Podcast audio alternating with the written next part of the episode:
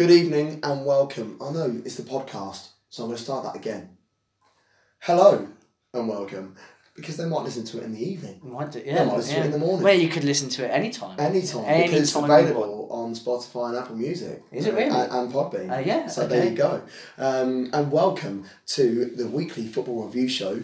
This week, I was going to say Christmas special, but there's nothing really festive about the show. Um, with myself, Gav Mack, with a very, very sore voice, and with Alex Osborne, the birthday boy, as of midnight uh, tonight, which technically, if you're listening to it tomorrow, It will be. this morning, uh, in association with the male coach, the best boozer in the whole of Northamptonshire, uh, Macau Sports Bar and Grill, the, The best, best- boozer in the whole of New York City, And and Stalker Studio, the best studio in the whole of Northamptonshire and all the region. I would say. I'll go beyond that. Yeah. It's not just Northampton. no, It you can you can come from anywhere, and you can come here to Stalker Studio and speak to Pablo. There's a link in this live video and on the podcast. I'll leave a link on that. No Liverpool this week. The world champions Liverpool that we're speaking about. Uh, they won one 0 against Flamengo on Saturday night in the World Club Championship final. After extra time, they could have had a penalty. They thought they had a penalty. It was taken away, but uh, Firmino did everything he could to make sure not to score, but he still found the back of the net in the end of it. And now they're going to be coming back um, against Leicester, and they will have a gold badge in the middle of their shirt saying that they Yeah, are FIFA Club World Champions. I've got to be. I've got to hold my hands up and sort of say uh, I was wrong. You know, admit I was wrong because do you mean? Um, I'm sure I said on the show a few weeks ago when we were talking about the uh, Liverpool coming into this uh, club competition that does anyone really care about it? And watch the interview with Alisson, the pre-match interview with Alisson, and he was proper saying that it's been a dream of his to win. Now whether he was paying a bit of lip service, I don't know, but he seemed pretty genuine. Because he, day- he mentioned about was it in two thousand six his team that he supported as a kid. Yeah. Uh, I can't The remember who it was. Corinthians. Corinthians maybe. yeah. Um, won it. Yeah, those they, who- yeah, that beat those- Barcelona. Those, those who can check it, please do. But he said that it, it was when he watched that game, it was like it stirred up a bit of uh, dream in him to uh, one day be able to win himself. So you know, may, maybe that funny, was. like people, You saw the people moan about it, but at the end of the day, it's the club world championship. I From think- a club point of view, you can't get any higher. No, you can't do. I mean, I think I think what people, and they would have at a point about this, saying that well, the best form or the highest standard of football in in the world is in Europe, hmm. cer- certainly club wise, and hmm. that's Yeah, I down to history, tradition, the amount of money that's in. In club foot in club football is always traditionally in European, and all the best players want to come and play in European Yeah, football, yeah, don't they? So, you know, when you have a club world championship, it doesn't quite necessarily reflect that. But fair fair play to Liverpool. It's a it's a realization of a couple of years. Well, actually, say it's more about three or four years hard work under Klopp, building for this moment for winning Champions Leagues and world competitions, and then obviously to top it off, they will win the uh, Premier League as well. But like the thing is, Liverpool clearly went there with an agenda because they played their semi final on December the eighteenth, and that was against uh, Monterrey. Monterrey, and they were lucky in that it was a last minute um, last minute situation there, which made them win two one. But the day before that, the seventeenth of December, Liverpool were playing in the Carabao Cup. Carabao Cup quarter final. So they fielded an under 23s team. You know, the most senior player in that, you would argue, was uh, Chirivella, who was the captain for the day. He was 22, the oldest ma- oldest player there. Harvey Elliott would probably feel a little bit aggrieved that he wasn't part of the team that went out to Doha. Other than that, everybody, all the seniors. Didn't he join up with them? Didn't he join up with them um, afterwards? though? Well, there was talk. There was a few players that was there was talk of that they were going to be leaving uh, Villa Park on the on the on the Tuesday night and then flying out to Doha. But from when the game finished, it was only twenty two hours before the next game they would be playing. it, You know, so you know they they went out there and they are truly deserving winners. So I must say, tip the hat um, to Liverpool Football Club. They are now the best team in the world. Um, two teams that are really trying to be part of that upper echelon is um, is City and Leicester, and they played against each other on Saturday night. Now, for the people that don't know, the two up top guys, there's a there's a number of us that are involved either in front of the camera or behind the scenes. But we have a big WhatsApp group of everybody behind us, and there was a lot of chat in the group about what Leicester would turn up and what City would turn up. And the basic things what we were talking about is that we felt that Leicester sort of like rolled over a little bit to have Oh, I was so disappointed in Leicester's approach. They went in there, and this I don't know. This kind of follows on from when uh, Adam Harrow was saying last week about their fans being satisfied with the draw against whoever it was. Who was it they drew with last week? Was it Watford? They drew what with N- Norwich. Norwich. They drew with yeah. last week and saying, "Oh, it's been a good run, and you know, and oh, I'm glad we didn't lose." And that mentality carried over into this game, and Leicester were so disappointing because they went there with such a small club, small club mentality. And it's only the other day And- when I was saying like you know Leicester have got the opportunity to be the next big club. Yeah, And now They're not- they're it's not- sort of like and been and this is, and and and, um, and this is where when I said that Brendan when when Brendan Rodgers was linked with the Arsenal job, saying that he would there would be hundred percent that he would go for it if he was offered it because it's a step up. Even though Arsenal are not obviously in a good uh, good position at the moment, Hmm. we are so clearly a bigger club than Leicester Yeah. that it would be a step up for him in his career. So those people saying, "Oh, he, sh- he shouldn't go," why would he go? That's why because Arsenal don't behave, or they certainly uh, shouldn't be be behaving seem to behave in that as, as a small club. But uh, managerial appointments aside, who potentially try to drag us down that way, uh, we won't go down that anymore. What's wrong? But with, what's wrong with Bruce Lee? Leave him alone, man. but what I'm trying to say is Leicester treated Man City with so much respect Hmm. that they stopped playing the game that had got them to the where they the were. situation where they are. I agree. Now Leicester, they from the from the off, they were on the back foot. Yeah. But but I think what they were trying to do is play them on the break. And when Yeah. it, they did do it, Uh, it Ja- worked. Jamie Vardy, fuck. Oh, I almost swore then. Almost swore. Oh. But Oh, he it's is, Christmas. He is the best player, uh, the best striker in the Premier League. I've said this a couple of times. He is Changed one of the mind. best players I have ever seen in the flesh. And people can bang on about, oh yeah, well you know, well Messi's world class, Ronaldo's world. Hey, look, we all know that Messi and Ronaldo are streets above everybody else. But I'm going off my own personal views of what I've physically seen. I'm not talking about what I've seen on the video. I'm not seeing what I've seen on telly. I'm talking about what when I have been at a ground and I've physically watched a player. Or I've seen Ronaldo a few times in the flesh. He's amazing.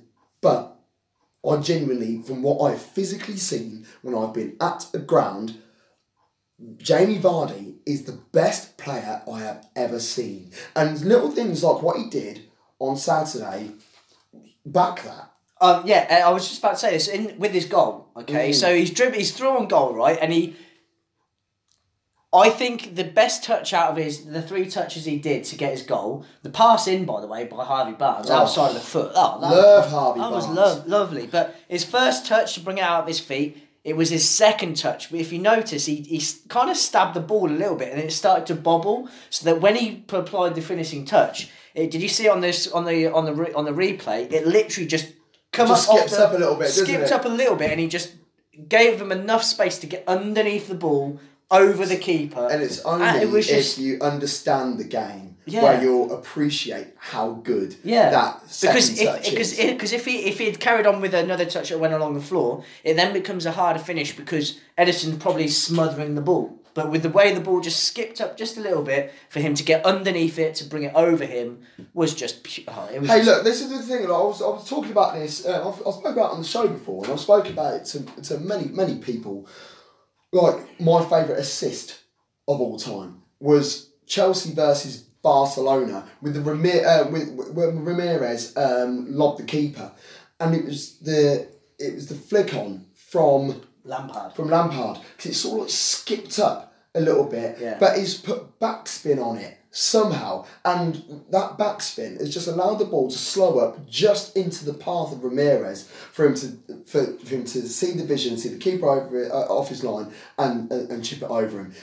If you don't understand football, you'll be like, oh, it's just a pass. Yeah. But if you if, if you get it and you know it and you, You live and you breathe it, you see it and be like, You appreciate it. wow, It- that it's- is So yeah, Exactly it was that. a great it was a great goal from Leicester and I thought, yes, good, here we go. First goal, right, okay, they've been on the back foot a little bit, but that would should settle them down and they should grow into the game. But it didn't, it just spurred City on. So Yeah. credit to City uh, Man City, I should say. Of course, yeah. So credit, credit to Man City. Commentators were getting screwed by that all weekend. so credit to Man City for actually reacting really well and positively, and um, De Bruyne again running a bit, running the show a little So bit. good. But Leicester just retreated and retreated and retreated, and just meekly gave up Yeah. almost. Now, And the equaliser, I would say there's a little bit of unfortunateness Yeah. in that because. Um, but if any club, if, if there's any club who would understand the threat that Mahrez pl- posed, surely it's his former club. Well, you would have thought so. What are they doing there? Uh, you would have thought so because that's where he made his name. So there's players that are still at Leicester which know the threat that he poses. I'm not necessarily saying um, that uh, that Rodgers should know it, but he should be in a manager and his scouting team should be fully aware of what's happening. But the shot, it was deflected off Soyuncu, who has been a boss this season. But it was unfortunate. You couldn't say that he weren't coming. No. And then No, uh, the penalty, it was such a moment of naivety and it, from Ricardo, and who this- had been gassing up. It's, all I, was, I, was. I, was, I was gonna say, and here's me saying, I, I had I had a conversation with um, Martin, my house, my housemate, and another member of the top, top family um, about Ricardo, and I'm saying that you know he's probably one of the best right backs in the league, and he was saying no, he's not, and not, and I remember gas, gassing him up as we have done on this show, and he really quite lunged out. It was such a, it was it was really good play from Sterling because he lured him Yes, into I agree, yeah. and then he just nipped it past him and. Uh, obviously, one on the first replay, you're like, oh no, okay, that didn't that looked a bit of a dive. But then on the second replay, you could see Ricardo's foot just cannon straight into and Sterling. didn't really made And it, good yeah, plays, did he? exactly, and you had no no qualms. And uh, Gundogan, as far as I'm aware, Gundogan's got a good record from the spot. Can we, can we can we just take a moment to appreciate how good that actual penalty was? Yeah, Because is it that German. hard? German efficiency. German, yeah, German efficiency, straight uh, Vorsprung technique. Um, now, in the second half, there was a moment where Barnes could have scored. The cross came in. If Mm. Well, you want you want you wanted it the other way around because Vardy put the cross in, and Yeah. Barnes on the end of it, and it should have been the other way around. Barnes, it- and it looks like as much as it, I lo- we love Harvey Barnes, Yeah. but he seems to have a problem finishing. He, just not a strong Do you not his feel game. that he was taken out by Ennis? No, I don't think he was because, and uh, I think the commentators mentioned this. Ederson, his momentum was try- obviously he was trying to save it, so he was going sideways because Harvey Barnes was coming onto it. He all his momentum was going to take him into um, into Ederson. Mm. Yeah, so I don't see think that. I, I, I, see that. I don't think at the same uh, time, Ederson. there's a lot of contact. There, There is a lot of con- there, don't get me wrong. There is a lot of contact there, and he, it looks like he's been taken out, especially when we talk about the Chelsea Spurs game a little bit later on. However, that is a different scenario Yeah, uh, to yeah, this yeah. one. Um, and I remember you saying actually you had uh, you had some footage about something happened over in Germany. That was Harald Schumacher esque. Oh, Um, yeah, but, uh, awful. I don't think it was a penalty because it, it just Harvey Barnes' momentum just was he had nowhere else to go other than Ederson. So Yeah. I don't I don't think that was. No, I get that. I mean, I, I understand it from the point that um, whether Ederson had contacts him or not, Harvey Barnes, the ball's gone past Harvey Barnes already. Yeah. But then do you then argue that it's late, so therefore it is It's, a, it's, it's, it's, it's, it's always one of those, isn't it? When you know when like a, a striker has a shot, the defender comes in to try and block it, misses the ball because the shot gets away, but then the defender cleans him out. Yeah. Is you bring it back yeah. because nine times out of ten, the rest of the pitch is It's a free kick. A free so kick. That's yeah. what I mean. Like Yeah, because I, I can, penalty, it's I can like- understand from both points of view, but for me, I would have been harsh to give a penalty. I- I- for me, if a penalty was given, I'd be like, fair enough, it's a penalty. I'm just, I don't know, I'm probably 60 40 on, on the process of it being a penalty. Um, but then, um, yeah, KDB, we ran the game, um, squared it, found Jesus. It was his first goal at home uh, in about like 10 games or something like I that. saw on Twitter someone described that assist as very Steven Gerrard esque, and it really was. Mm. It was a powerful run into the box, and Soyuncu couldn't really bring him down because otherwise it would have been a penalty. Yeah, exactly. yeah. And the way he drilled that across sliding and being off balance. Yeah, it was very. I can I can picture Steven Gerrard doing that over in my mind over and over and over again. So yeah, it was very very Yeah, Very, very, very good. nice. Very nice. Um, Sheffield United. Um, now, on the radio, they were saying that Sheffield's league position is false. Now, they, after 18 games, they're fifth in the table. They've got 28 points. They've only lost four games this season, and they've got one of the best defensive records, the third best defensive record at that in the Premier League. So, for them to go to Brighton and win 1 0, um, if I'm honest, I feel that result actually flat, uh, flattered Brighton because Sheffield United. We've been gassed about them all season, haven't we? We all know Chris Wilder. Chris Wilder, I think his name's mentioned more than what our Everton in this in, in, in, in this in this whole show that we've been doing, particularly this year.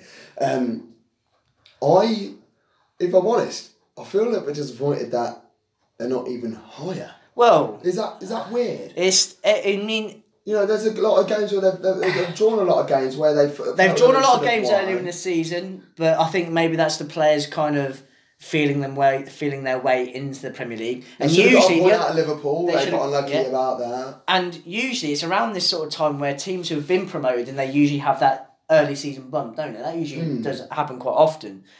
It's around about this time where they seem to get found out and then they start to drop away. However, looking here at the form table, uh, as, as Gav's got up here on the lap, laptop, since their loss to Newcastle, they've responded with three wins on the bounce. Yeah. So that says to me that they've got quality, actually quality, underrated quality Yeah. in their in their squad, and clearly, uh, I, I There think was- that he's the they've got a quality manager There as was well. there was also another quote um, that came out saying that they play a really basic brand of football, and I have to so heartily disagree with that.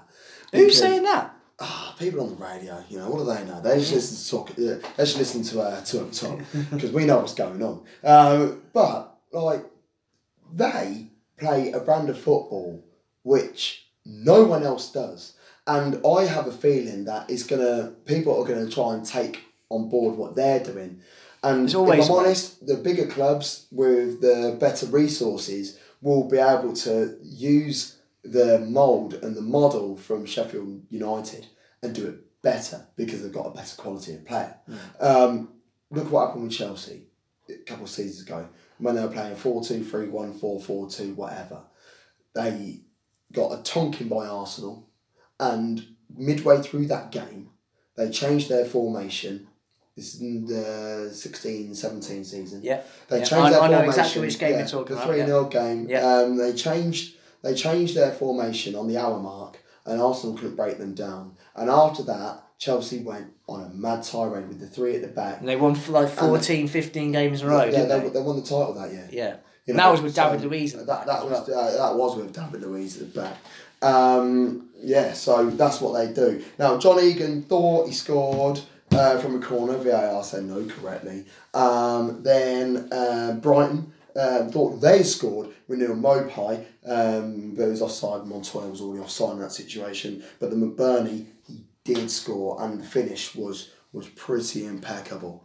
Um, we've got some comments here uh, about um, some here. We've got uh, John Bennett. Nice, nice to uh, see you there, John. Uh, JB. Uh, big trophy to South Americans. This is referring to the Club World Cup. Uh, okay, not. Europeans. Um, maybe I, I can understand. I mean, Alisson is a South American, so I can understand. I think I think maybe where it is big for them is because they want to get one over on the Europeans. Well, this, probably yeah, they're probably I was going to say, going back of what you said, everyone aspires to play in Europe. Europe Yeah. is where the best leagues are in the world. And I don't think many people can really argue with that. Mm.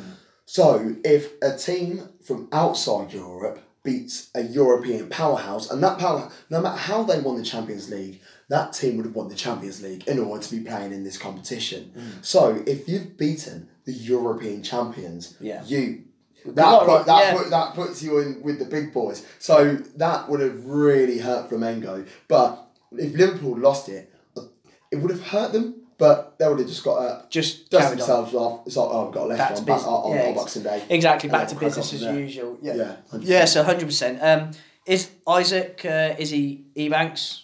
I, I don't know Yeah, yeah, yeah, yeah. Um, Easy. His goal was, was epic at that speed. Yep, I, I so assume you're talking about Jamie Vardy's goal. hundred percent agree with that. Yeah, it was skill of the highest order. Yeah. uh, all the way through. Uh, and then James James Daly, nice to see you, Daly, in in the comments. Hi, Dally. Um, I think Sheffield United make it look uh, basic because they're that good. Decept- deceptively basic, I'd say. And yeah, uh, uh, again, that's a very valid point because what's what's football at the end of the day? Score more goals than your opponents, you win the game. So if you concede less and score more, that's basic as basic as it comes, really. I think it? what it is is that um, Chris Wilder has has done it. He, he- done it at Oxford. He did it at Northampton Town. He did it at Sheffield United to start off with when they were in League One and brought them up to the Premier League. He has installed a mentality that everyone buys into. Yeah. And if you've got players that are prepared to play for you in your way, then you're laughing. Exactly, Because 100%. there are no household names. I was just about. I was just about to say, there's no flashy foreigners. I mean, what's the Sheffield United song uh, they sing that uh, a lad that I play cricket with? He talks about. I asked him about this, and it's like something about sausage and chips and pie and mash. I mean, how, how much more English and up north can you get than that? so, um, I love, if- if- I love all of those things. Exactly. exactly I love wine yeah. mash. So like, um, all of that together, along with Chrissy Wilder, is what he's a he's a Yorkshireman. You can you can listen to him and And he's you a proper local guy. He Exactly, gets the bus he- still. he- he He gets the bus to training. And you know, you- it's, all I of that might things lead to people le- labeling them as basic, but trust me, if they were really as basic as what they're probably trying to imply, Sheffield they're- United they're- wouldn't be be- fifth. yeah. They wouldn't be fifth in the Premier Yeah, League. they'd be more like fifteenth, Yeah. um, where So- Everton are. So but I think I think it's I think it's high time that people should stop being snobby. Does yeah, that make yeah, sense? No, no, I yeah, that's, that's the word. I think that I think that goes to a lot of fans when they're linked with players, when they're linked with managers, and they feel like they're beneath their beneath their level. Well, look at what they've achieved to um, to warrant that link, if that Yeah. makes sense. So if you've got a manager, an up and coming manager who's been doing wonders at lower leagues and bringing up uh, teams, and they're linked with your club, and you're say, as you say. You're Arsenal, okay? And I was guilty of this with Brendan Rodgers, okay? When Brendan Rodgers was wrestling before Emery got uh, appointed, I was like, nah, we don't want him. No way, no No, way. we're bigger than But- that. we- Exactly, we're bigger than that, but we can't be like that. You've just got to take each person on their merits. And as I said, when you hire someone from a step below, okay, and and they take the step up, then they're gonna want to be successful. They're gonna want to Yeah, be at that exactly. club because they want to showcase their talents on the biggest stage. For example, Mane. Exactly, and this is where I worry a little bit for Everton because Everton are just going to be another club to Carlo Ancelotti. It's not going to matter as much to him, and there's been reports about uh, how he conducts training, and it's very relaxed. It's very lackadaisical. It's very hands off because he believes that the player should be a, a, a adult enough to be able to do it. And if you've got a team who needs a bit of guidance and leadership from their manager, that might not be the best pro- approach, and which is why I was quite anxious that he was being linked with the Arsenal it's, job. it's quite funny because like we're going to be going to our weekly section of What are what are Everton? It's Everton nice uh, right now, and I think it's not just the first time in Premier League history. I think it might be the first time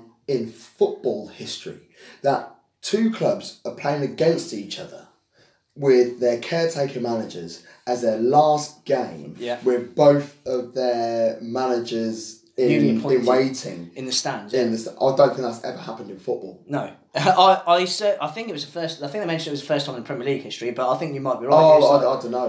If I'm Uh, honest, I was filthy. so- uh, it was my Christmas do the day before. Um, but um, yeah, it nil nil. It was um, it was it, It was hard work. it was it was hard work. Hard I work mean. I mean, as a as a popular saying in our group goes, it was a dead game of football. Uh, so. I, I believe that the lineup that that Ljungberg put out, okay, there was a couple of injuries, okay, because I know with the left back situation, both, Yeah. uh, I think well, both and- yeah, yeah, both Kolasinac and left backs are Tierney, done at the uh, left back done. However, Saka, It looks alright. Mate, we've got it? we've got we look like we've got a little bit of a player on our hands there. Um, For the purpose of the podcast, um, I'm a little finger uh, in the air whilst having a little slurp of the red stripe. um, but I I certainly th- certainly feel that Ljungberg has been trying to find an excuse to bring in more youth players like Emil Smith Rowe, like Reiss Nelson. That was, just, that was Emil Like, Smith Rowe's uh, first start in the Premier yeah, League as exactly. Um, Martinelli as well, um, and Uh, Maitland Niles again. I think they're due to injuries, but Maitland Niles was in there as well. I'm surprised actually he didn't go with Guendouzi um, instead of Xhaka. But you know, I, um, felt, I felt like Xhaka had a good game. yeah, well, Xhaka, Xhaka certainly didn't do any major. For me, uh, Xhaka good game is that he didn't drop a major clanger, so therefore he he, What he class? can't he What can't he can't kind of Uh, screw the game. absolutely. But yeah, it was it was got? it Um, was it was clear from both teams that they realised you know this was our caretaker's last game, so they didn't want to make a mistake for the new manager. Yeah, I don't. Think, I And think it just- yeah. I it was a both weird- sides felt like that. Yeah, exactly, that's what I mean. Yeah, like Ever- Everton. It was the way the way that we saw Everton against Chelsea. Yeah. You know, they got in the Chelsea faces. Yeah. Um, the way they were against Manchester United for a vast period of that game, uh, for the vast majority of the game, I should say. Excuse me. They weren't scared No, by any shadow of a doubt. But it's almost like, as weird as it sounds, because Arsenal aren't very good at the moment. Um, Everton maybe thought, oh, well, you know, we, beat Chelsea, they're doing well well at the moment. Man United, they're on a bit of uh, form at the moment. Um, yes, they lost yesterday, and we'll be coming on to the Man United game shortly. But prior to yesterday, they had only lost one in their last 12 games. So for, for Manchester United, um, for, for Everton to play against Manchester United at that sort of stage, they probably thought, oh, well, we've got nothing to lose, let's go out there. But Arsenal's form, no one wanted to be the first team to lose against Arsenal, Yeah. sort of thing, in, in my opinion. Yeah, Well, yeah, and it was really strange. yeah. I mean, there, were, there was some encouraging signs though from Arsenal. Their defend, we were defended a lot better. We looked a lot tighter. I know Everton didn't really pose too Mm. Well, much of a challenge, man of the match. um, but we we didn't see the. You, you, and this is your major gripe when we defend is getting goal side, but then not engaging. and Yeah, yeah, yeah. Uh, and and Every week, Alex. I just get so I just get so into it. Do you know what I mean? I'm going to get you a little plinth over here, a little stool. Up. And I'll tell you what, I'm to...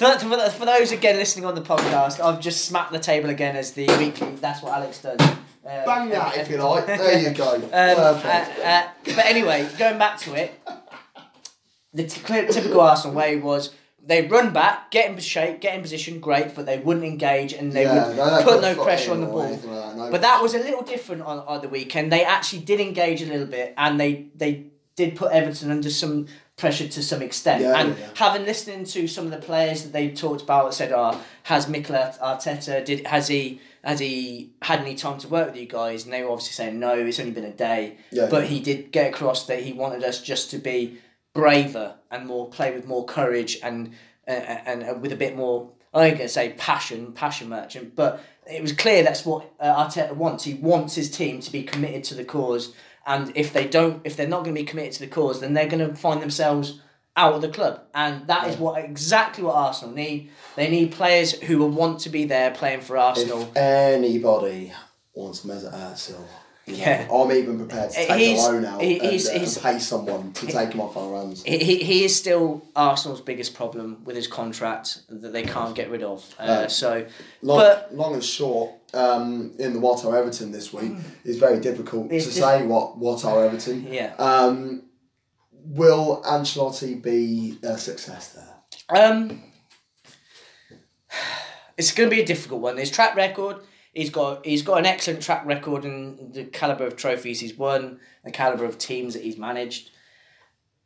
His league record, outside of him winning the league, uh, I mean, he's been managing what twenty years now, and he's only won the league four times. And when you look at the cl- kind of clubs that he's managed, that's not a very good ratio, uh, considering that he's managed Bayern Munich when Bayern Munich were the all-conquering Bayern Munich. He's managed Real Madrid when he had that. Well, Real Madrid are always up there. He's managed AC Milan, and that AC Milan of the mid noughties, right? Mm. They were, they were really good, mm. and they were always in the Champions League final or thereabouts. But they could never, he could never get it done in the league. And that Chelsea team, the, t- the team he won it with Chelsea, that Chelsea team was ridiculous. I mean, you had Drogba, Malouda, Lampard, Ballack, Terry, mm. um, checking goal. Uh, you, you had such a good team there, and they only won the league by one point over Manchester United that year. So, and they ne- he never he didn't kick on. So I, I still question whether he's really top class. But for Everton, it's a coup. It's a big name. Maybe it's going to attract better players in, which is Yeah, potentially what true. Everton Very are hoping to. Um, so it, it could go either way. Arsenal, on the other hand, those who, who regularly listen to the show will know that I've been championing Mikel Arteta to be our coach because I, I, I just feel that he, he understands Arsenal. It certainly means a lot to him. If you've seen any of the interviews he's been given, it certainly means a lot to him. I mean, he used a phrase, and I, it, it won me over even more, where he was like, when Arsenal come and knock on your door, even in the situation I'm in, how can I say no? Because it's my home. And I was like, oh. Yeah. yeah. Jizz there. So it's it's exactly what he needs, along with the education that he's got over the last three and a half years working with Pep. The endorsements he's, I mean, look, look listen to the endorsements he's got from the managers. Arsene Wenger is clearly, he clearly likes him. Pep clearly like him. Man City really didn't want to let him go. I mean, they kept they kept putting out these stories about how Arsenal hadn't engaged with them. Yet you listen to Pep in his uh, uh, on his press conferences saying about you know Arteta was talking with Arsenal and they were fully aware with it. So Man City didn't want to let him go, and Pochettino has, come out and said that he's going to be a fantastic head coach as well. Yeah, so don't need to talk about that. Exactly. So those three people alone should give you reason to believe that he will be a successful head Yeah, coach. well, proof, so proof is in the pudding. it, it, it- Um, don't where- get me wrong. As I, we mentioned just before, and I appreciate this. Obviously, taken long to talk about this, but for the first six weeks, two months, it could get rough. Yeah, I urge the Arsenal fans and the Arsenal board and everyone to be connected, just to stay with the team and patience, because it will just take some time to for him to Mm. bed his ideas and get his philosophies across. Hey, look, I'm happy to And- give a little bit of time. Uh, uh, I think- I I, think- didn't want him in the first place, you know this, right? But I- I am happy. the- I'm happy to give him time. But I think by the end of the season, we should be seeing some marketed improvements in the commitment, the playing style, and the way that they play their football. It would be it should start to pass the eye test. Come the summer, get some more of his own players in, get some players out who are not committed, and next season we could be a lot higher up the table. Yeah. Uh, Bournemouth Burnley wasn't a great game, um, so I'll cover that very quickly. Bournemouth nil, Burnley one. Um, J Rod header last minute. Norwich one, Wolves two. Norwich one, Wolves two. Now, um, this game. Now Norwich, they're down the bottom and they are struggling in terms of league position. Mm. But I feel for them because they're not playing bad football at all. No, they don't. the They don't play bad football at all. And your boy Todd Cantwell still. Well, still Bournemouth Campbell. He's, He's- so good. he, he's yeah. He's not bad. He's quite young as well. Isn't? Yeah, he's 2021. So yeah, he's he scored again, didn't he? Yeah, he um, scored again. He scored. He scored against some big teams this year. He scored against Yeah. Man City. Yeah, scored against against Arsenal. Yeah. Um, so and Wolves, are, Wolves, Wolves, Wolves are are doing. Wolves are lovely. They're they're in sixth place at the moment, So- and, they're, and they're looking good. You know, Yeah. Like their, their form over the last five games dipped a little bit. Two wins, two draws, and a defeat. But end of the day, without any disrespect, it's Wolves. Mm. You know, so like the fact that they're up there at the moment, they're above Man United, they're above Tottenham, they're above Arsenal. You know, they're points behind Chelsea. You know what, six, five points behind Chelsea. You know, so they're not exactly in a bad position whatsoever. But Norwich, despite them playing well, I'm a little bit disappointed in them from the weekend because they were clearly on top. And they're going into the break at 1 0. That could have easily been 2 or 3. Wolves were nowhere near at the races on Saturday.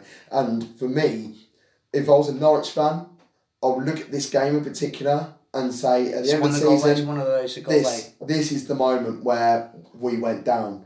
And as bad as it, as I said, as bad as it sounds, because Wolves are a good side, you've got to take the chances. They had multiple opportunities, um, and then they just didn't seem to defend after that. It's almost like in the second half they they sort of lost a little bit of their mentality. Um, Saiss free header, you know, that's poor defending. Good header, yeah, fair enough, but there's no reason why you should leave a big centre half free at the far post, and that's what got the equaliser. And then Raul Jimenez, he just loves scoring, doesn't he? He loves scoring. He made it two one. Um, He's made it his own personal crusade against you and St- uh, and Cotton to uh, prove you guys oh, wrong. massively! Me and Cotton couldn't wait to slate him last Stick the boot in, yeah. And there he is, bagging pretty much every other week at, at, at worst. Yeah. Mm. You know, every other week at worst. But to be fair, when it was 2 1, Norwich are still pushing on and making chances, Well- but they should have just put their uh, put their. I think their I think the way Norwich are going to play, they're always going to be in a game where they're going to create chances against whoever they're playing. They're going to be. They did it against Liverpool in the opening day of the season. yes, they did. They did it against Man City. Very they did it against, flattering result to Liverpool that was that day. and they did it against Arsenal. Um, the problem is with Norwich is that they just concede far too many goals because that they leave goals. themselves way too open. And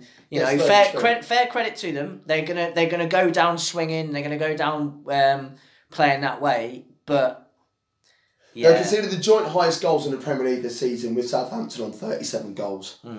You know, um, the difference is Southampton have scored 21, uh, Norwich scored 19. You know, and it's not great either it's, way. ju- really, it's it? not it's not great either way, but there's still more goals, and they've got someone who's guaranteed scoring for them. Southampton. We're going to go on to that Southampton game after this one uh, because there's a big big six pointer at the bottom of the league at the weekend. But with Norwich, you know, they've drawn two and lost three of their last five games. They've only won three games this season. They've only drawn three games as well. So if you're not winning the games often enough, you still want to get at least a point. You want to nick a point because that will help you on your way, and they are not able to do that whatsoever. So, um, yeah, Norwich, as far as I'm concerned, yes, they are only six points adrift at the moment, but as far as I'm concerned, they're doomed. That is, yeah. I think them and Watford, and then it's going to be one from Villa, Southampton, West Ham have been. Have West, been West Ham are in the mix, but I think they'll be all right. Yeah, I think I'm, they'll be I'm fine. worried I think I think. I think Everton. I was going to say I think because West Ham and Everton, and then it's Bournemouth, but I think Everton and West Ham will have enough about them to get out of it. But yeah, you're right. Bournemouth. Uh, Bournemouth, yeah, Bournemouth. They lost one 0 to Burnley at the weekend. yeah. Um, you know, um, ta- um, yeah. So as I said, like uh, in the game, nothing really going on. Um, but Bournemouth, you know, I know uh, uh, Burnley having a really good season, but this is a year where I feel that you know Bournemouth should be attempting to kick on, and this is where I worry about Eddie Howe being. Are you all that? Have you reached your level, or are you at your level? Well, we. We- Al- Alan Curbish, he's a modern day Alan Curbishley, Yeah. wasn't it? He would, he's kept Bournemouth in the Premier League like Curbishley did with Charlton for what four or five years. yeah, and then into a seventh but they didn't they never kicked on any of those years they kept finishing in a similar sort of position and when you don't kick on you're going to fall behind You're going to stagnate, because and that's what he's doing. He's stagnating as a manager. But Yeah. are you stagnating because you are this like you? you- This is Eddie Howe. He's up here, is a big level manager, or has the potential to be a big level manager. But the team that he's got just aren't good enough. So, like, does he then need to move on to better himself, or that's what I mean? Is he at his level? Is like when when he's looking at his next move, you know, should he be looking at a Paris because you can't go any further, or should he go back downstairs to the Championship and try and do something there? it was interesting with the Everton he was never really linked with the Everton job was No, it but then when he was talked uh, spoken to about it, he said that'd be embarrassing.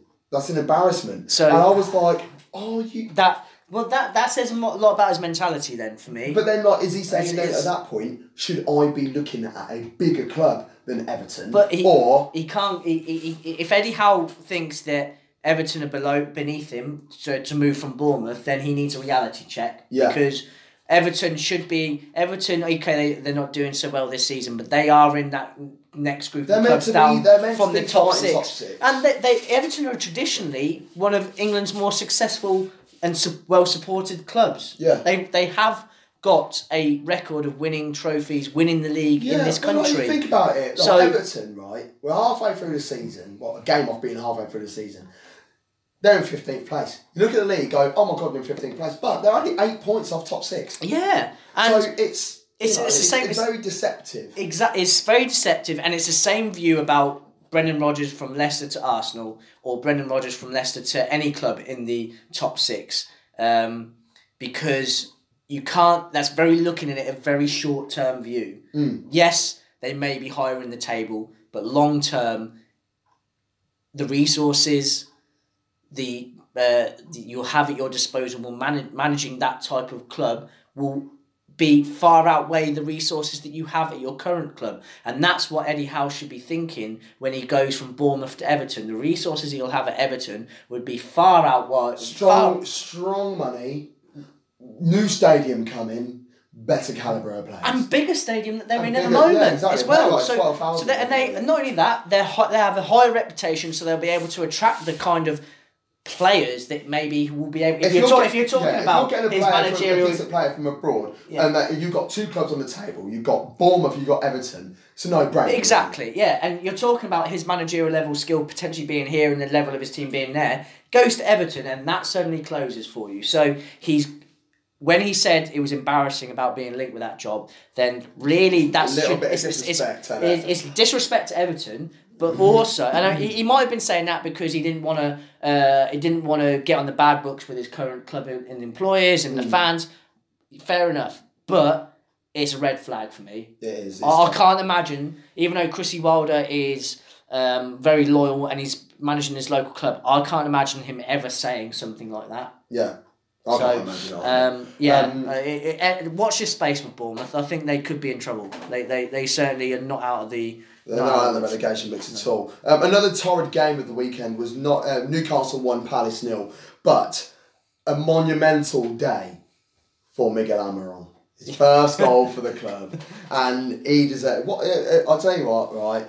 I bet he will never feel more happy about paying a fine for a yellow card by bagging and ripping his shirt off. Poor, poor soul. Almost said a swear there. Um, now, um, Guaita, he has kept. Uh, there's only one goalkeeper that has kept more clean sheets than him all season, and that's Kasper Schmeichel. So that that result there, like Palace, we bag on Palace. Everyone bags on Palace. Second highest clean sheets in the Premier League. Um, so yeah, that was that. Um, no one else cares. Um, Newcastle though, you know, they're in ninth place. They're meant to be having a torrid season this year.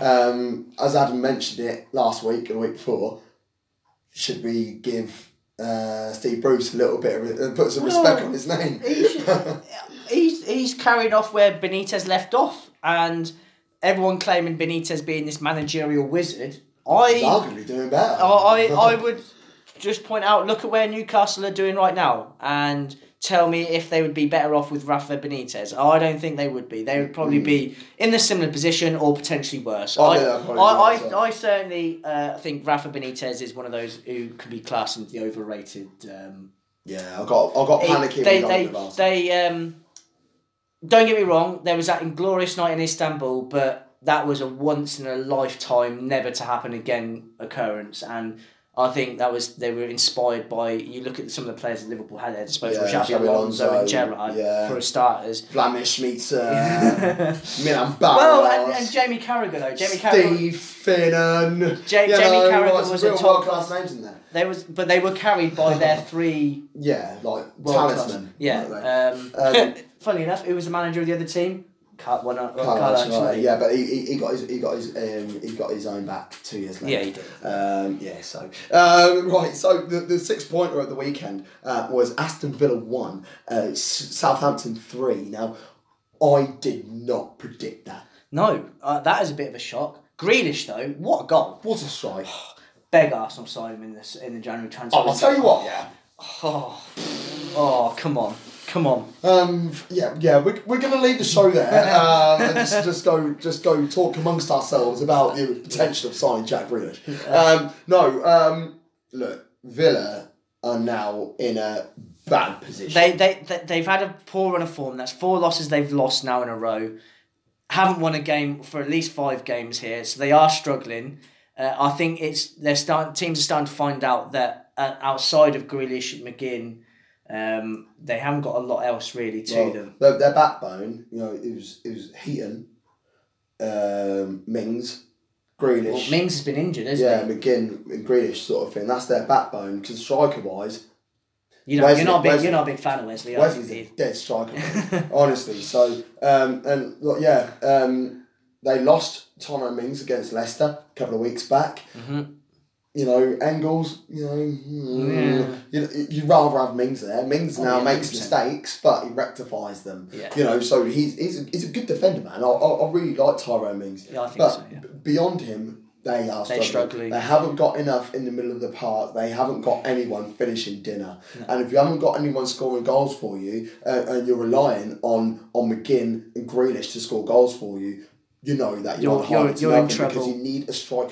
You want you want Grealish and McGinn to chip in with ten to fifteen goals a season between them to assist your front line. Who's And- getting 20, 25 Tw- yeah, exactly. 100%. Now, if you can't do, you can't do it. Now, I do feel that uh, they are unlucky in respect of if Chelsea didn't have their transfer ban, Tammy Abraham would have stayed.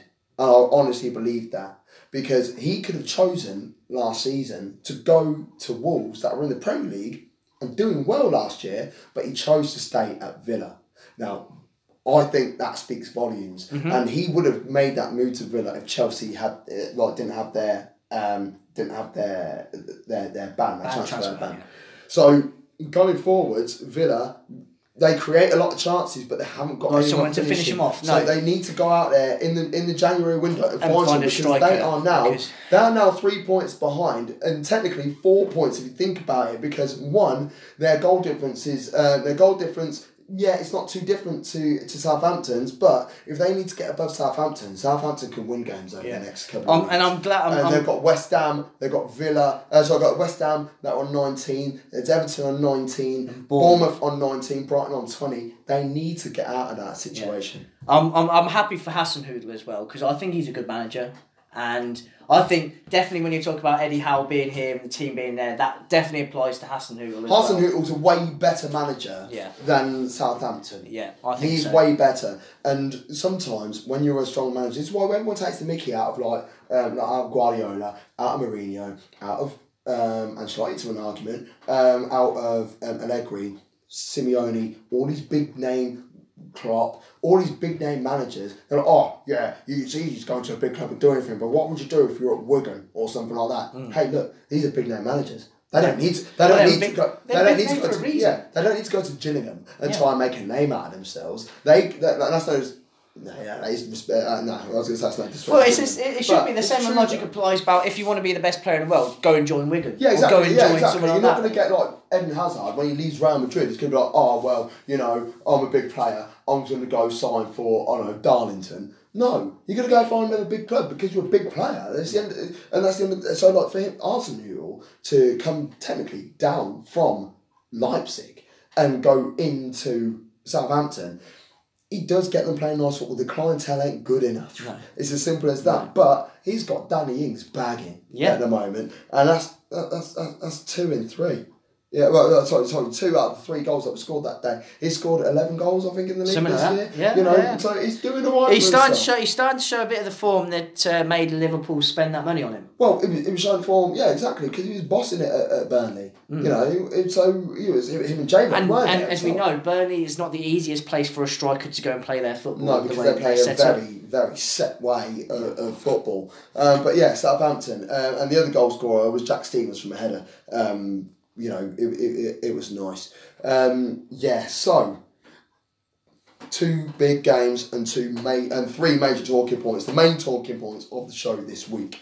Um, first of all, Watford two, Manchester United nil. Um, I were Watford brilliant or were Manchester United not at the races? I think it was a mixture of both. I think Watford played to their capacity, Mm. and Man United were, and we've seen this from Man United this season. They struggle against teams who don't come out out, out to them to engage them. Mm. because they're rec- I think they're unbeaten against the other top six sides, aren't they? So they've beaten they've beaten Man City, they've beaten Spurs, they've beaten Chelsea, They drew they with drew Arsenal, Arsenal, and they they're the currently the only team still to take points off Liverpool. Um, so. Yeah. And the, what's the regular? What's the theme amongst all of them? They're all teams who are on equal footing or better than Man United, who want to come and attack Manchester United, and Man United are more comfortable with that. Whereas when it comes to the uh, lower half of the table, let's go through it. They didn't beat Norwich. They didn't beat Watford. Who? Uh, Man United. No, they beat Norwich. Did they beat Norwich? Yeah, okay, yeah, so, they beat Norwich. so yeah, so they've lost to Watford, Drew, drew, drew to with Villa. Southampton, drew to Villa. They Um, lost to Newcastle. Yeah. Drew with Everton, Yeah. lost to Bournemouth. Yeah. So um, It's not great, is it? So exactly, good so t- but they're, they're all teams who were doing to Man United what Man United do to bigger sides. So Yeah. they uh, Man United need to find a creative player. Well, Pogba's back. That's his first game. Pogba- It's 89 I. I, don't, I, don't, I don't know if Pogba is that player, but he, he could certainly he certainly can unlock a defence or two um, from say uh, a long range strike or a long raking pass. But in terms of that creative player, you'd be looking at Mata, but I think Mata's over the hill now. Yeah, of Um, course. Yeah, like, So they, they should be looking at players like Maddison Mm. um, from Leicester. Cantwell, well, Barnes. yeah, you know, yeah. Um, they, they should be Barnes, looking at the best best creative players from t- again from teams below What Liverpool them. have done. Exactly. So that they want to come. Use the Liverpool mould. You- exactly. it might help it's, out it's, United. it's a successful. It might- it's it's successful working, for a it's reason. working, yeah. it's working. So um, Um, hey, they look, certainly they certainly need to get that kind of player in. Um, yeah, But they had, didn't have any shots on target in the first half. They didn't have any issues. Watford defended well, and we were talking about this prior to the starting today that Nigel Pearson certainly knows how to set a team up, having gone through this uh, process with Leicester when Leicester first came back into the Premier League. Leicester were bottom Five of the league They- at uh, Christmas. in season 14-15 season. Yeah. They finished the season 14th. Yeah, they Yeah, because they, him, they, they like- went on and won the league. Exactly, he put the blueprint in, pra- in place for them to kick on, and I think in So that what are, the odds, season, what are the odds on Watford winning the Premier League next year? well, if they're in the Premier Should we ask Danny Iron? Yeah, Uh, Danny, are um, are um, Watford going to win the Premier League? And you never know, they might get Ranieri in. You know, they might just, go, they might just, Just to repeat history. just go the same route. But uh, ever happened in football history? oh, I don't know. Oh, oh. Uh, let- uh, Oof, might do a bit of research on that one. Is There's one for your statisticians. Uh, out there. Um, but Watford, they played really well. I mean, they were also given a, a huge helping hand from Man United. Now- helping hand is the uh, Yeah, we'll talk about helping hand. It's just Sarr, who I love, you know I love him Yeah. um, from what he did with, with Ismail them last year. Sorry. Ishmael Sarr. Um, sorry. Um, so that was 1 0. Um, and then Wan Bissaka, who arguably is one of the best defensive players in the Premier League. I was shocked. He, just had a was- moment of yeah. madness. yeah, Um, just completely and utterly. And I'm sure Man United fans were like, "What? Yeah. What just happened?" Yeah, exactly. Yeah. Even Palace fans were like, you don't have to know us. Yeah. You know, and uh, it was a City foul um, on was a again, 100% day, penalty, yeah. And Troy Deeney doesn't. He rarely misses pens. I think No. he's only missed one penalty for, for Yeah, Watford. very, Watford very- fans can can enlighten me on that, but I believe he's only missed one penalty. Um, and he literally just put his put his legs for it straight in the back of the net, two 0 But Manchester United, for what everyone says about David De Gea, I don't think he is all that. Well, we've said this before, haven't we? Mm. Quite a few times that. I upset a lot of Man United fans when I say this, But, but, uh, uh, and if I'm honest, I don't care. I, I don't get it's weird fascination fans have about their own players. You know, I, I, appreciate you want No, to I don't support. I don't you want a United thing. I think it's a, a, a, fan Yeah, thing no, this is what I mean. Yeah. no, I'm not saying this is not this is not aimed at Man United fans. This is aimed at fans of clubs, right? Yeah, yeah, yeah. We all have blinkers. and We all get biased about players in our clubs thinking they're the best and they're sliced bread. And if Or- anyone or wants to, the way, yeah, we? or we go. There's no middle ground. You can't be. You can't be. Oh yeah, he has some good days or has some bad days. But what I'm trying to say is, when somebody from an outside source who supports a different club points out that maybe some one of your players who you think is amazing isn't as good as what you think they, they think he is, then they take it as a personal attack. Yeah, yeah, it's a personal thing, isn't it? So- we say this in all res- uh, uh, we say this in our own humble opinion. We certainly don't see David De Gea as the world class goalkeeper, even an elite goalkeeper, you want to call him that, that he's meant to be. He makes these incredible saves. Don't get me wrong. Some saves that he's pulled off in his uh, in his career have been stupid. They've been absolutely stupid. But every one of those, he will make a mistake like he did at the weekend. He will make a mistake like he did for Spain against Portugal in the World Cup. He he he has a. If you're inconsistent like that, then you can't be considered world class. Hey, look, as far as I'm concerned, if you are a goalkeeper that cannot control your box, you are not a top goalkeeper, and that is end of story. Now, Manchester United um, fans all know that David De Gea has been one of their better players of the last five, six years. Since they last won the title, he has been one of the best players at Manchester United. but that doesn't say that. Great deal on that yeah, that yeah, that's that's almost a bit embarrassing Well- from a United point of view. Was it Roy Keane who said when a club votes its goalkeeper as your player of the season, then that's an embarrassment on the club? Yeah, there you go. And that's coming from Roy Keane. Yeah, a legend. Yeah.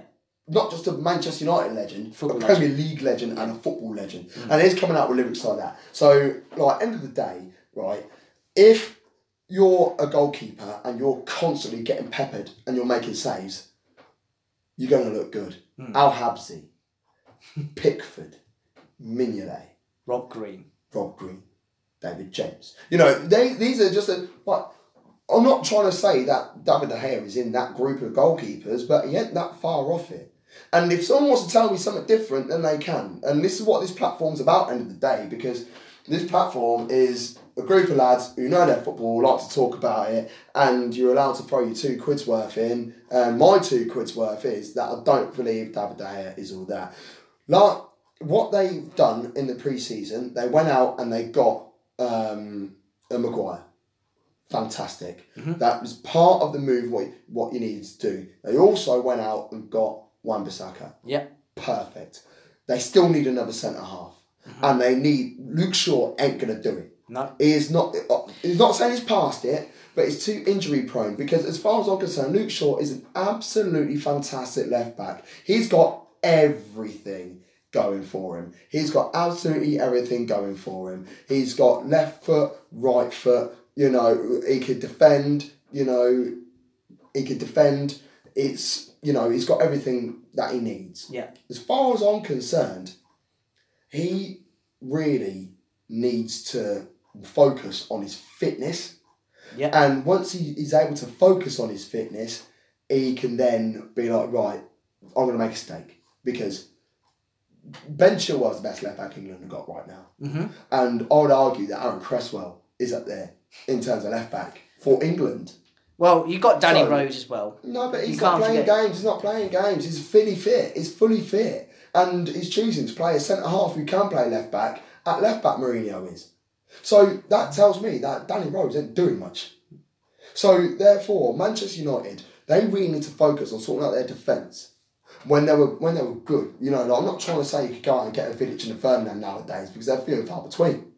But if you haven't got a decent defence, your goalkeeper's going to get exposed. There's only so many times you can stop the ball from going to the back of the net. Now, I'm not saying that what he's doing is bad, but he is just not as good as everyone's making out because he's making saves doesn't make you a great goalkeeper. You know, Guaita, I've already said in the show tonight, Guaita for Palace, he's got the second highest clean sheets in the Premier League this year. Would you put him in your top five goalkeepers in the Premier League? Well, no. Would you put him in the top 10 goalkeepers? No. Would you put him in the top 15? No, you wouldn't. You wouldn't do it, would you? So it doesn't because he's because he kept these clean sheets. Don't mean that he's good. Well, stat, stats don't make the whole Stats don't story. that exactly that exactly that answer. What I'm You've got to be able to look at it in context, and that's all about. Uh, when Bert, you're talking about Nick Pope being amazing, I feel like he's very much a circumstance of the context of Burnley as a whole. Yeah, I'm not saying he's amazing, but I think he's a very good goalkeeper, and I think he should make a move to a higher club. But Man United, what they have got in their locker is Dean Henderson. And Dean Henderson is only on loan at Sheffield United, and it's only a matter of time before he goes back there and he can make that number one shirt his own. But um, going back to the game, Watford fully deserved the win. Uh, they were the better team on the day. Mm. But I still, we're going on about how Watford winning the Premier League next year. uh, they might win a championship, but it will be the championship. Oh, they're going down. Oh, 100% they're going Savage, down. yeah, they're going oh, I don't, I, don't, I think I think it's just too late for them. And I know Pe- Pearson performed kind of a miracle before with Leicester, but he'd been at the club for a while before. Obviously, that he was able to drag him out. With him only just coming in, it's going to have He's to also take. got Craig Shakespeare with him.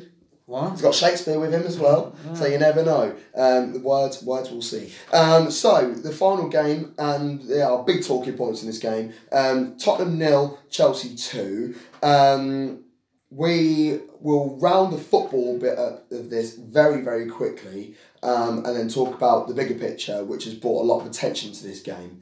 Um, Willian, boss. Yeah. Willian loved scoring against his former club.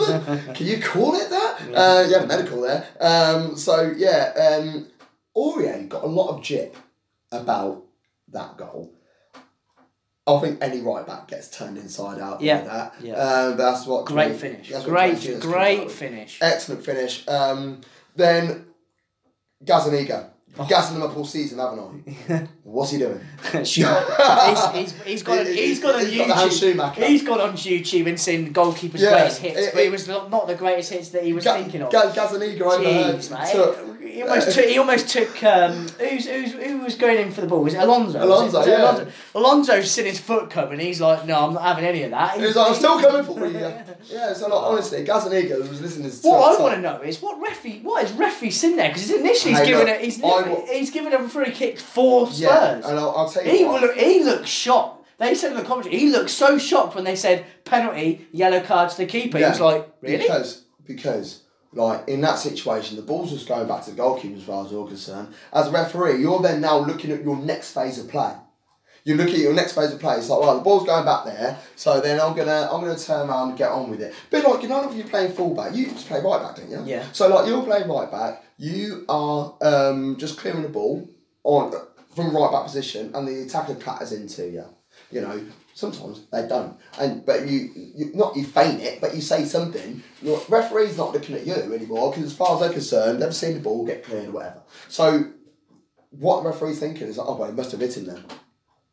You know, so that's in that situation there. I'm not blaming Anthony Taylor there at all. Well, saying, it like, was look, just it was just a bit shocking. It was because bizarre, because he because he, he as I say he looked properly bemused and shocked that the VAR told him to overturn his decision, give a penalty, and then give a yellow a card. card He was I like, guess, okay, What? but this this is where helping them see go to the side like they do in the other leagues, being able to see that because then he'll be It able to see. in the World Cup Cup, and it was such a joy. Yeah. but it was a, was a penalty, there was a penalty Yeah. given on Rafinha, like Rafinha on um, on Mane, and then it was like, oh, let's go to the screen with that, and we went to have a at the screen, and there was nothing wrong with it, but but whether there was something wrong with it or not, but the referee was still able to take control. Exactly. It's, it's, and this way they have an element of control. Now, VAR, there was no. It, for the first weekend, I can't really recall too many we are very quiet on About our. Talvar. because they got both decisions in the uh, Spurs game right. Son definitely a red card. Hmm. He he.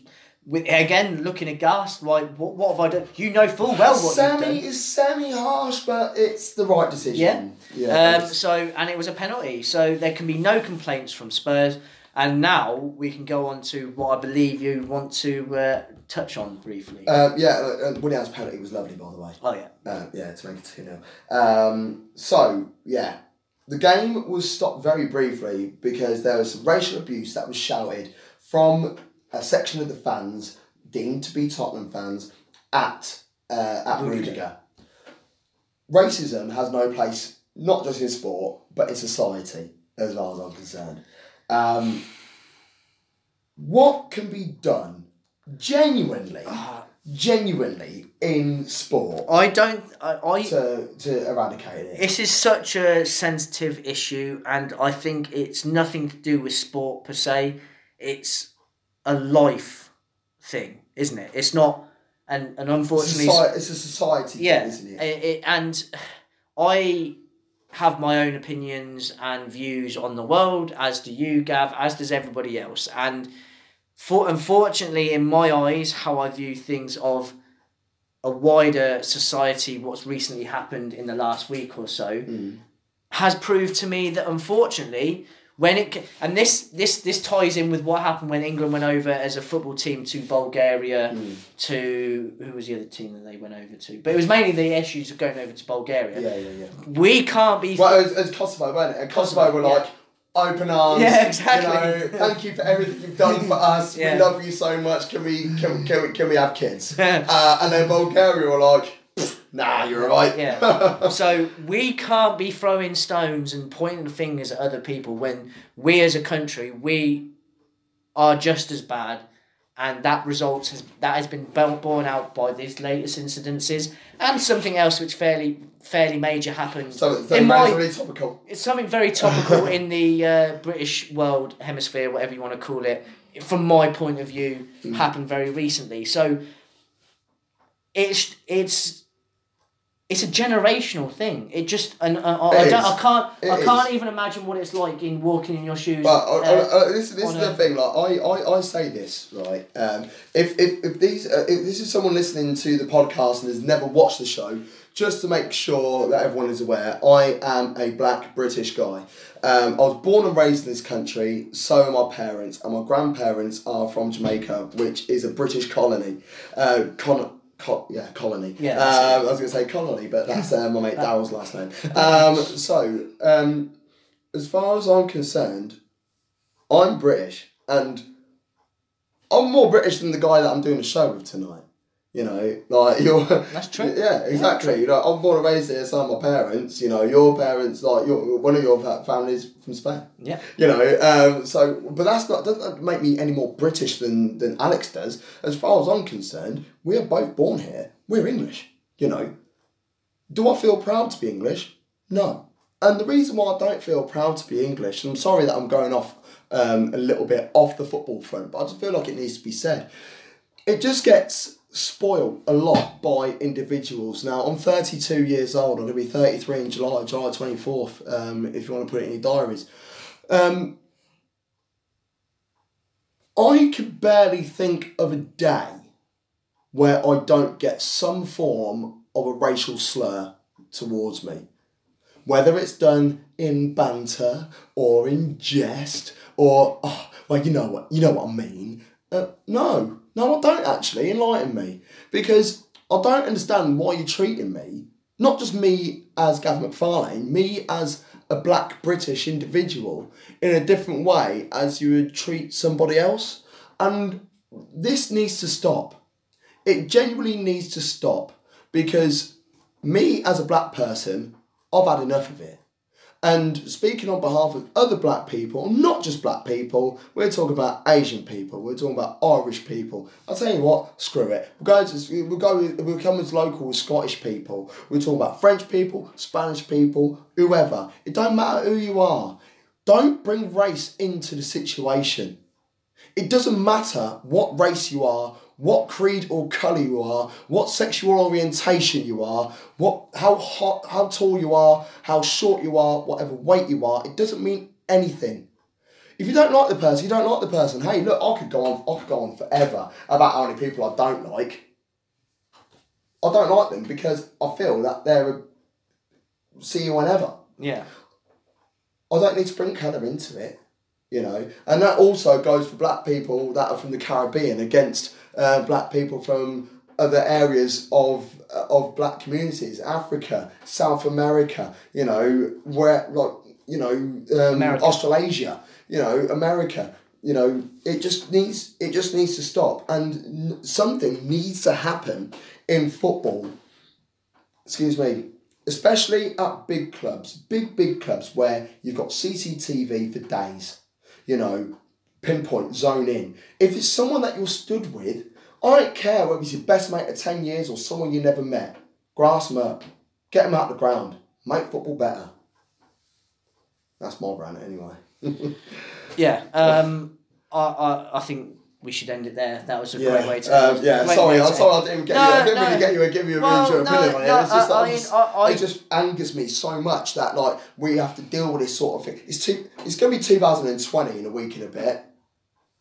You know, it's like my parents dealt with enough of racism and stuff like in the seventies and the eighties. You know, I barely dealt with it in the nineties because I was too young to know it. Hmm. But since then, you know, it, it would be like something that's not so often or whatever. And over the last five, six, ten years, you know, where there's been a lot more of the um, like social media input and stuff, it's just made it a lot worse. But um, but anyway, hey, look, right. So let's talk about something relatively positive. It's Boxing Day in a couple of days, and that means the Oh. Premier League is going to be back, and it's on all day. It's on all day. It's the it, it's it's the same. It's the same when the Americans have Thanksgiving uh, football with uh, NFL. Ours Boxing Day is tradition. You have football on the telly. all day. On the 12 telly The first game starts the with Tottenham Brighton and it ends with Leicester versus Liverpool and everyone's playing apart from Wolves versus Man City who play on Friday. But on Friday we'll have a little preview for that because we're doing the show at lunchtime on Friday, the 27th. So we'll do that live on Facebook and you'll be able to hear it back on the podcast. Happy? Winner. You Right. have been listening to to Yeah. Up Top, the weekly football review show. Um, this week with myself, Gav Mack, and Alex Osborne. Did I even say our names at the beginning? I You say- did, yeah, you did, Did I yeah. say it was Up Top? Because you said it was my birthday. And Oh, I did say. Did, Oh, yeah, I'll let you off. Yeah. Um, we are doing the show live from Stalker Studio, best studio in the whole Northamptonshire. We're in association with the Mail Coach, the best boozer in the whole Northamptonshire, and uh, Macau Sports Bar and Grill, 51st and 8th, New York City, just by uh, Times Square. The best boozer in New York City. You have been listening to Two Up Top. Thank you. And, oh, do I say good night now or? Yeah. Say it. Uh, I say goodbye, don't I? Because it could be they might be listening to it in the morning. Thank you and goodbye. There you go.